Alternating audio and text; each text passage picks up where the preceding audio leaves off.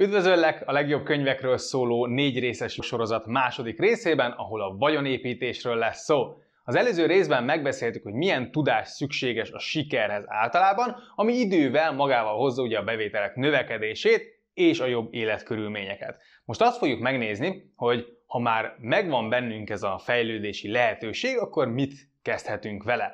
Nekem olyan szempontból szerencsém volt, hogy már fiatalon is érdekelt az üzlet és a pénz. Bár sajnos az első időszakban az üzleteimmel csak pénzt veszítettem, a pénzt pedig csak költeni tudtam jól, de a lényeg, hogy nyitott voltam a témára, és ahogy jöttek az élettől a pofonok, úgy egyre többet kezdtem el tanulni. A pénzzel kapcsolatban először is meg akartam tanulni sok pénzt keresni. Én mindig is azt hallottam szüleimtől, hogy ehhez egyetemre kell menni, ehhez diploma kell, majd alkalmazottként állást kell találni, ahol, hogyha ügyes az ember, akkor néhány tíz év alatt akár egy házat is tud venni. Én hálás vagyok nagyon szüleimnek, mert ez már egyébként sokkal több, mint amit sokan kapnak a pénzzel kapcsolatban, mert ebben már benne van az, hogy ha akarunk valamit, akkor azért ugye tenni kell. De szerencsére a főiskola alatt megtalált egy pénzügyi tanácsadó cég, hogy csatlakozzak én is tanácsadóként. Nagyon megtetszett, hogy már a nevében is ott van, hogy pénz, és, és gyorsan igent mondtam. A részletekben most nem mennék bele. A lényeg az volt, hogy biztosításokat kellett ugye értékesíteni, és ha ügyesen tudtál eladni, akkor húsz évesen is megkereshettél egy felsővezetői fizetést. Legalábbis ezt mondták, és némi igazság volt is benne. Ez egy olyan vállalkozási lehetőség volt, aminek szinte nulla költsége volt. Csak egy öltöny kellett, egy buszbérlet, meg egy telefon. A terméket ugye adta a cég, és ha kötöttem biztosítást, akkor jött a pénz. A gond az volt, hogy nehéz volt szerződést kötni, hogyha az embereknek, embernek ugye csak ivócimborái vannak és nulla élettapasztalata. Viszont kiváló lehetőség volt, hogy a gyakorlatban tanuljam meg a vállalkozást, és két legyet ütöttem egy csapásra. Tanultam a pénzügyekről, és tanultam a vállalkozásról is. A fele időmben a pénzügyi szakmai ismereteimet fejlesztettem, és mások pénzügyi helyzetét elemeztem, a másik felében pedig azon agyaltam, hogy honnan szerezzek több ügyfelet, és hogyan adhatnék ugye számukra jobb szolgáltatást. Ami akkoriban nagy újdonság volt, hogy rájöttem, hogy nem kell telefonon hívogatnom az embereket, hogyha egyébként online is el tudom őket érni. Az interneten elég egyszer megírnom valamit, és azt automatikusan el tudom juttatni a célközönségnek. Ehhez Google hirdetéseket használtam, és innen jöttek ugye az érdeklődők. Mindent magamtól tanultam meg, könyvekből és online tananyagokból. Korábban például sosem tanultam meg jól írni, és nem is voltam különösebben jó benne. Ezért elkezdtem szövegírással kapcsolatos könyveket olvasni, főleg olyanokat, amiket üzletemberek és marketingesek számára írtak. Így találtam rá a Marketing szövegírás című könyvre Joe Sugarmantől. Ebben gyakorlatilag minden benne volt, amit szerintem a szövegírásra egy magamfajta kezdő vállalkozónak akkor tudnia kellett, és az eredmények elkezdtek jönni. Néhány alapelv megértése új dimenziót nyitott a számomra, és minden szöveges kommunikációm elkezdett hatékonyabb lenni. Mindig az első pár könyv hozza meg ugye a legnagyobb ugrást, hiszen három könyvből már a legfontosabb alapelvek jelentős részét megtanulhatjuk. Ezért is olvasok el mindig mindenből több könyvet is. A fejlődés hatására ugye többen olvasták a leveleimet, több ember reagált a hirdetéseimre, és több pozitív kommentet kaptam a cikkeimre is.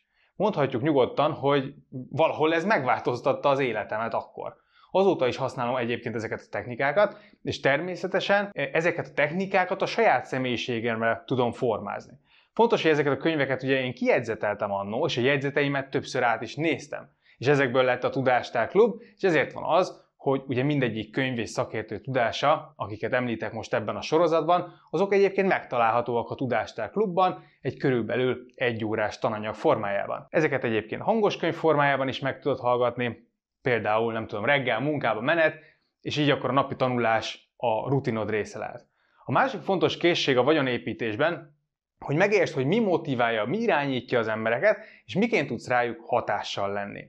Ha egy jó ügyért harcolsz, vagy ha fizetésemelést akarsz kérni, vagy ha egy befektetőt akarsz meggyőzni, hogy szálljon be a vállalkozásodba, akkor is hatást kell gyakorolnod másokra, motiválnod kell őket egy cselekvésre. Ha ebben a témában a világon csak egyetlen könyvet lehetne elolvasni, akkor alig hanem azt mondanám, hogy Cialdini Hatás című könyve legyen az.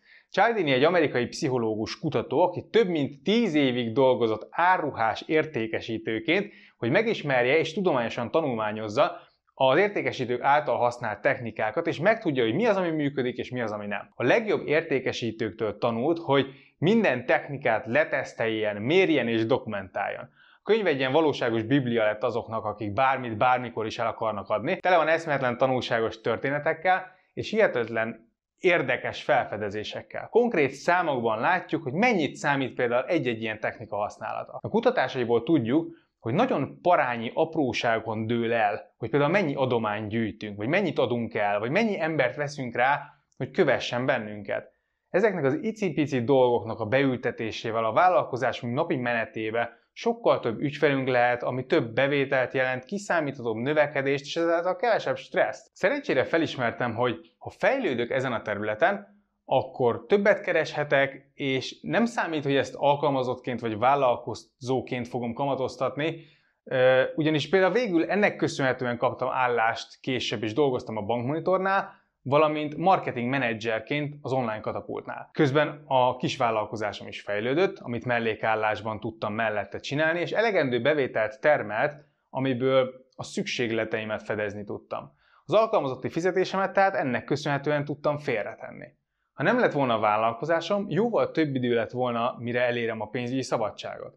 Viszont az utam korán sem volt olyan egyszerű, mint ahogy mondjuk ez ebből az összefoglalóból hangozhat. Rengeteg hibát elkövettem, jó sok pénzt kiszórtam feleslegesen az ablakon, és utólag visszanézve sokszor teljesen rossz irányba kezdtem el elindulni a vállalkozással. Erre akkor jöttem rá először, amikor például elolvastam Pat Flynn könyvét. Ez a Will It Fly című könyv, magyarul Fog-e repülni címmel fordíthatjuk. Arról szól, hogy biztosan olyan vállalkozást indítasz el, ami a megfelelő számodra, és amely ötlet megállja a helyét. A vállalkozási ötletet tesztelését mutatja be gyakorlatilag lépésről lépésre. És bárcsak akkor olvastam volna, amikor még elindultam, rengeteg időt és pénzt megspóroltam volna, persze csak akkor, ha a benne lévő gyakorlatokat is megcsináltam volna komolyan. Konkrétan ugyanis segít, hogy megtervezd a számodra tökéletes vállalkozási ötletet, és leteszteld, hogy az ötlet valóban megállja a helyét.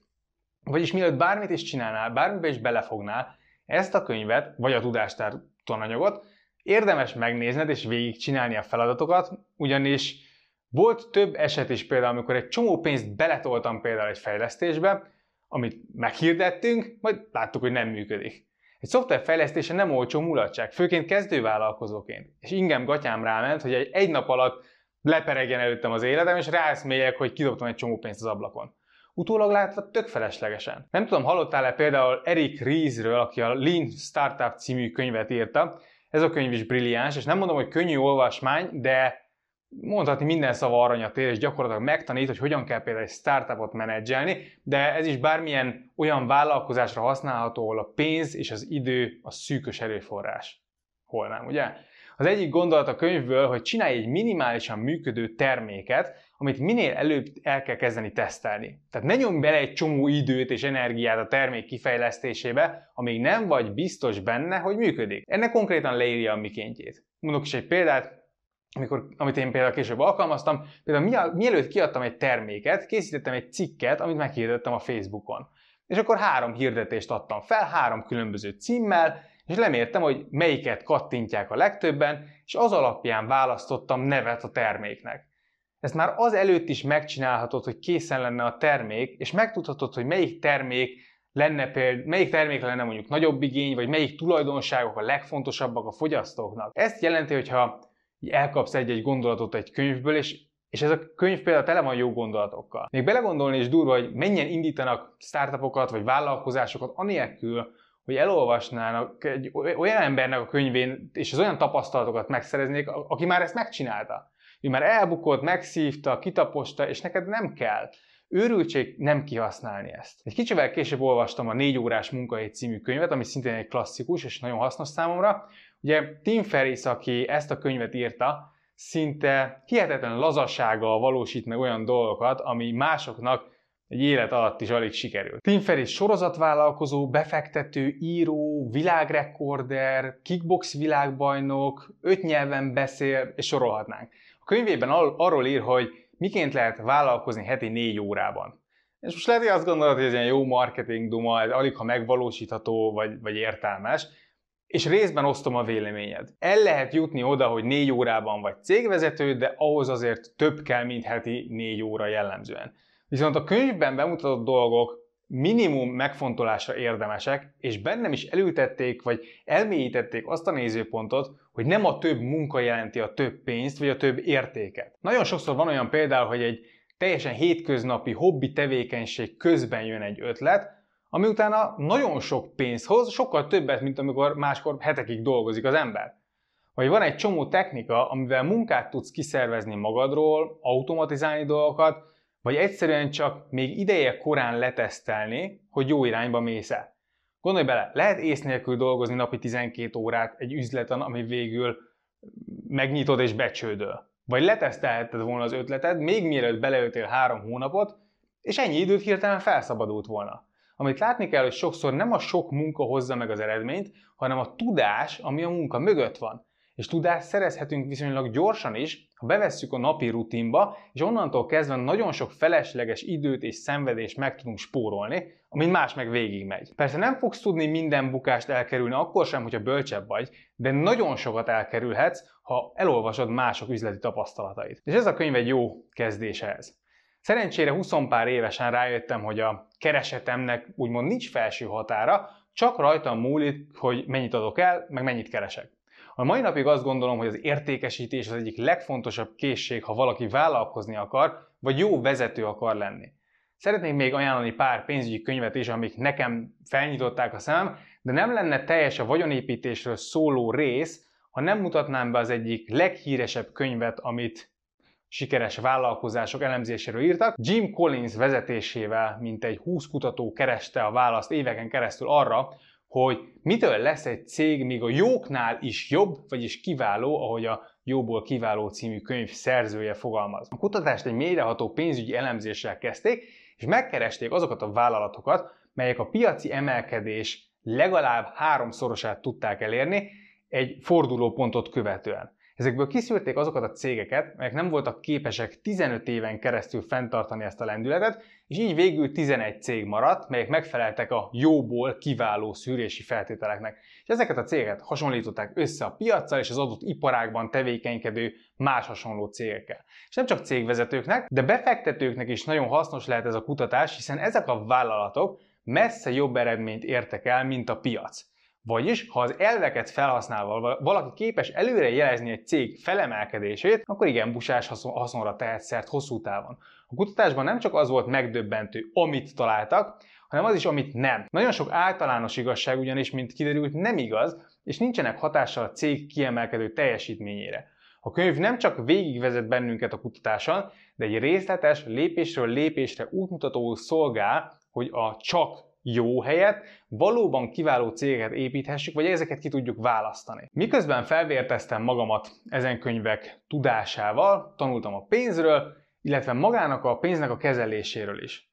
Fiatalon, ami bejött pénzem, azt általában el is költöttem, így mindig csak az járt a fejemben, hogy miként lesz pénzem holnapra. Amikor elkezdtem tanácsadóként dolgozni, akkor megtöbbentett, hogy harminc-negyven évesen hová jutnak, pontosabban, hogy mennyire nem jutnak sehová azok az emberek, akik később is így élnek. Ezért már viszonylag a karrierem elején elkezdtem jelentős összegeket félretenni. Úgymond a hobbim lett a megtakarítás és a befektetés. A befektetésről a következő részben lesz majd szó, és ajánlok majd pár jó könyvet. Ami viszont engem elindított egyáltalán ezen az úton, hogy befektessek, az a Milliómos a szomszédom című könyv, amiről egy blogon olvastam. A lényege ennek a könyvnek, hogy egy amerikai nagybank megbíz egy híres pszichológust, Thomas J. Stanley-t, aki ugye a könyv szerzője, hogy keressen fel dollármilliomosokat és csináljon velük piackutatást. A kutatók elmennek a legpuccosabb környékre, és meglepődve tapasztalják, hogy a nagy jachtok és óriási villák tulajdonosai valójában fülig el vannak adósodva, és nincsenek valódi megtakarításaik.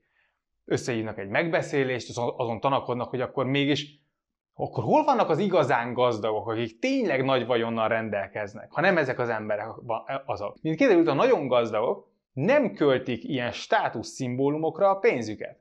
Ők pont attól gazdagok, hogy sokkal jobban osztják be a pénzt, és a pénzüket nem kacatokra költik, hanem befektetik. A hajó tulajdonosok és a drága ruhákban járó műgazdagok valójában jelentősen az átlag felett kereső emberek, de ők inkább a hitelek célcsoportja, nem pedig a befektetéseké.